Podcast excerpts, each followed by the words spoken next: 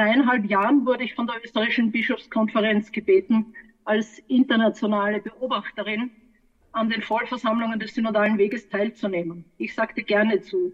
Ein weiteres weltkirchliches Abenteuer. Das Präsidium hat mich nun recht kurzfristig gebeten, in einem Feedback Eindrücke, Erwartungen bzw. Ansichten aus meiner eigenen Perspektive zu schildern. Ich werde aber immer wieder auch einbauen, was ich in Österreich gefragt wurde. Es ist nicht leicht, am Ende eines Weges Beobachtungen zu äußern. Ich will aufrichtig sein. Im Februar 2020 kam ich mit großen Erwartungen und mit Freude nach Frankfurt und im dicht gedrängten Sitzungssaal waren viele Begegnungen möglich. Die Organisation klappte dank des monatelangen Einsatzes vieler Beteiligter wirklich reibungslos. In Wortmeldungen, Diskussionen und Pausengesprächen wurden dann aber doch Reibungen sichtbar. Früh zeigte sich, es gibt eine Mehrheit derer, die wollen, dass etwas weitergeht und eine Minderheit derer, die Veränderungen ausdrücklich in der Kontinuität der kirchlichen Lehre suchen und vor zu weitgehenden Umgestaltungen kirchlicher Ordnungen warnen. Die Versöhnung dieser beiden Anliegen konnte nur zum Teil gelingen. Es war spürbar, dass bei allem Einsatz die Diskrepanz in grundlegenden Fragen größer war, als ich erwartet hatte. Offenbar gab es einen stark politischen Willen, bestimmte Anliegen durchzubringen was phasenweise enormen atmosphärischen Druck erzeugte. Die Nichtannahme von Texten galt etwa als Scheitern mit allen emotionalen Konsequenzen. Bei aller Wertschätzung inneren Engagements frage ich, wäre hier nicht mehr Objektivität für einen synodalen Prozess angebracht gewesen, im Sinn des synodalen Vorgehens, das Papst Franziskus einmahnt? In Österreich wurde ich gefragt, Gibt es denn in Frankfurt den Raum und den Willen, einander zuzuhören? Soweit ich es diesmal online dabei sagen kann, diesmal ist die Atmosphäre ruhiger. Das ist ein gutes Zeichen. Nicht alle Prozesse des synodalen Weges waren für mich transparent. Das Präsidium übte ausgesprochen weitreichende Kompetenzen in Gestaltung und Durchführung aus. Und immer wieder wurde ich dann in Österreich gefragt, Wurde denn die Auswahl der Mitglieder in Synodalversammlung und Synodalforen den selbstgesetzten Standards gerecht? Konnten die Textvorschläge noch gemeinsame Überzeugungen oder errungene Kompromisse wiedergeben? Oder waren sie das Ergebnis der Dominanz einer Mehrheit mit Positionen ohne echten Konsens? Am synodalen Weg Interessierte fragten mich, Zitat, wurden Verletzungen und Verurteilungen gezielt medial verstärkt, um persönliche Meinungen und Abstimmungen an den öffentlichen Pranger zu stellen und zum Verstummen zu bringen. Und eine andere, ein anderes Zitat, wird einfach in Kauf genommen, dass einzelne Mitglieder der Synodalversammlung das nicht mehr mitmachen können. Oder scheitert die gemeinsame Unterscheidung bereits an der fehlenden Einigkeit über die Ziele? blendet der starke Bezug auf Humanwissenschaften und sogenannte Lebenswirklichkeiten über weite Strecken aus, dass auch diese von Eigeninteressen geleitet werden, die nicht immer mit dem Anspruch des Evangeliums vereinbar sind. Zitat Ende. Vermisst habe ich oft, habe nicht nur ich oft die Einmütigkeit, die gestern angesprochen wurde.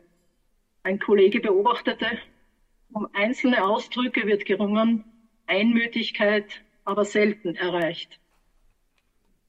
Ein evangelischer Kollege sagte, Synoden brauchen nicht Mehrheitsbeschlüsse, sondern Einmütigkeit. Und ein Pfarrer dazu, solange der synodale Weg nicht vorlebt, wie man in Liebe um Einmütigkeit ringt, ist er für uns bedeutungslos. Streiten können wir auch selbst. Und weiter, Meinen Sie so, der Schrittmacher der Weltkirche zu sein? Wofür wird der synodale Weg einmal stehen? Für kirchenpolitische Kampfabstimmungen oder für das einmütige Zeugnis des Glaubens? Ich persönlich hoffe und bete für Letzteres. Auch die Verbindung zur Weltkirche hinterlässt offene Fragen.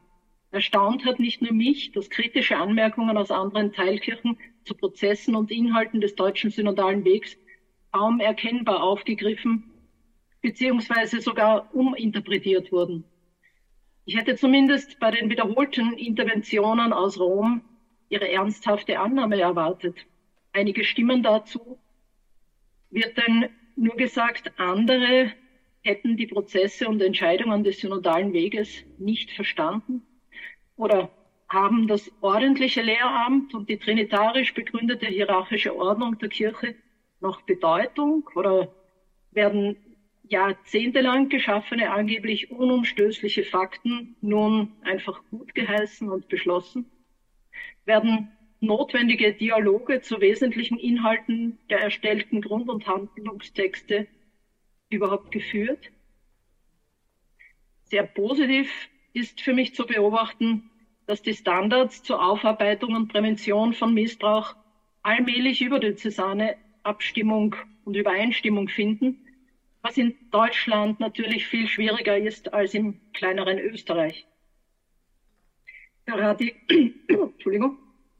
Der radikale Reformkurs des synodalen Weges fand nicht nur, aber auch Zustimmung bei verschiedenen kirchlichen Gruppierungen in Österreich.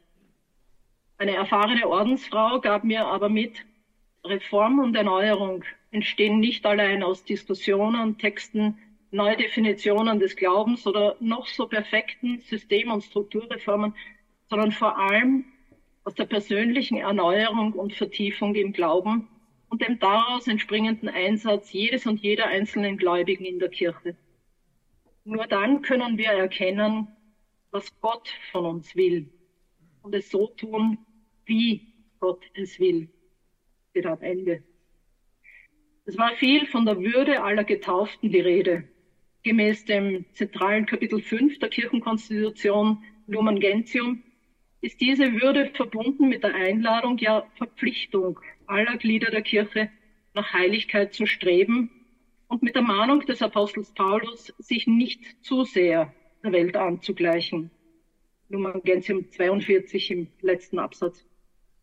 Ob, wie und wo die hier erarbeiteten Positionen dem Aufblühen christlichen Lebens in allen Teilen und Ständen der Kirche dienen können, steht nicht mir zu beurteilen zu. Die Zukunft wird es zeigen. Die universale Kirche wird geistgewirktes, Gutes aufgreifen. Dafür meine besten Wünsche. Möge jedes aufrichtige Bemühen Früchte tragen.